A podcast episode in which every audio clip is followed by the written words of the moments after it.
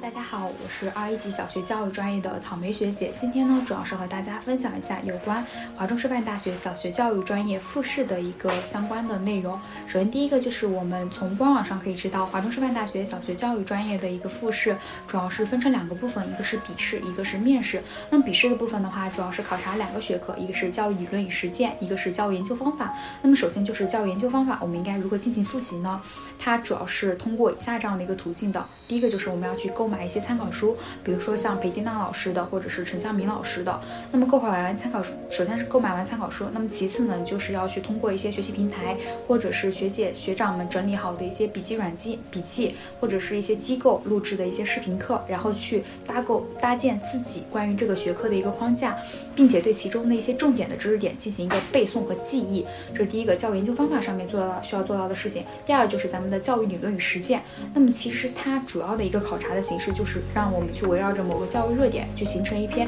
小型的论文。那么怎么去进行复习呢？主要的一个复习方式就是我们可以去知网上面去搜索一些关于某个热点它的一些近期的比较深入的或者是比较前沿的一个论文。比如说咱们在初试考过的这个双减政策，其实它可以现在的一些学科的一个研究的话，可能已经推进到小学课堂里面了。这个是咱们需要去把握到的内容。这是第一个，就是在笔试部分。第二个就是面试部分，面试主要是分成两个学科，一个是咱们的英语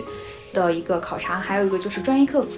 嗯，面试部分，那么英语的话，它就是分成两个部分，又是分成两个部分。第一个就是咱们先要进行一个英语的口语的自我介绍，然后自我介绍之后会和老师之间进行一个简单的问答。那么这这个部分其实是比较简单的，并且它的分数占比是比较低的。呃，问题一般的类型都是说，比如说让你去简单的谈一下教育和科技之间的关系呀，介绍一下你的本科院校呀，介绍一下你的家庭呀，就是这样子的一些简单的问题。那么第二个就是咱们的专业课面试，这是也是我们整个考研复试过程中占比比较大。大的一个部分，那么这个部分它整体进行的一个流程就是，首先你会进行一个简单的中文的自我介绍，时间大概在两分钟左右，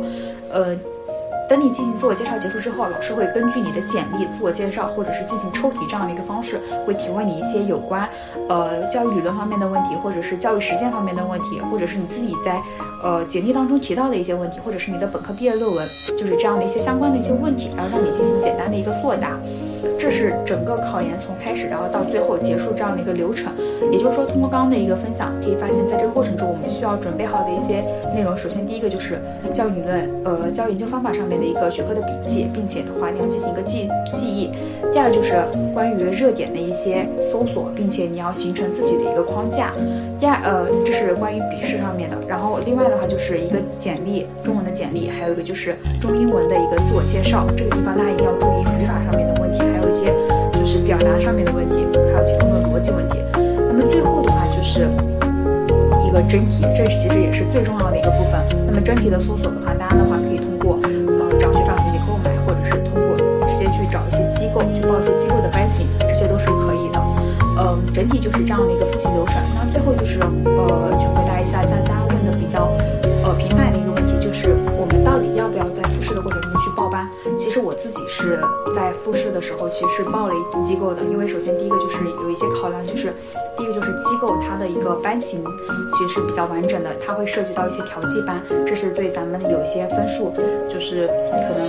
擦线的一些同学其实是比较重要的，因为大家都知道调剂其实就是一场信息战，这第一个它班型比较完整，第二就是它的信息是就是它所收集来的资料是是比较完整的，因为刚刚有提到就是真题这个部分其实是比较难收集的，因为马上其实就要。出复试成绩了。如果这个时候大家还没有开始，就是进行考研复试准备的话，其实是算是比较晚了。所以这个地方信息的搜集其实是比较重要的。第三个就是它会有一些定期的一个打卡，其实在某种程度上也是可以激励我们进行学习的。那么以上就是我自己关于考研复试这部分的一个经验分享，希望能够帮助到大家。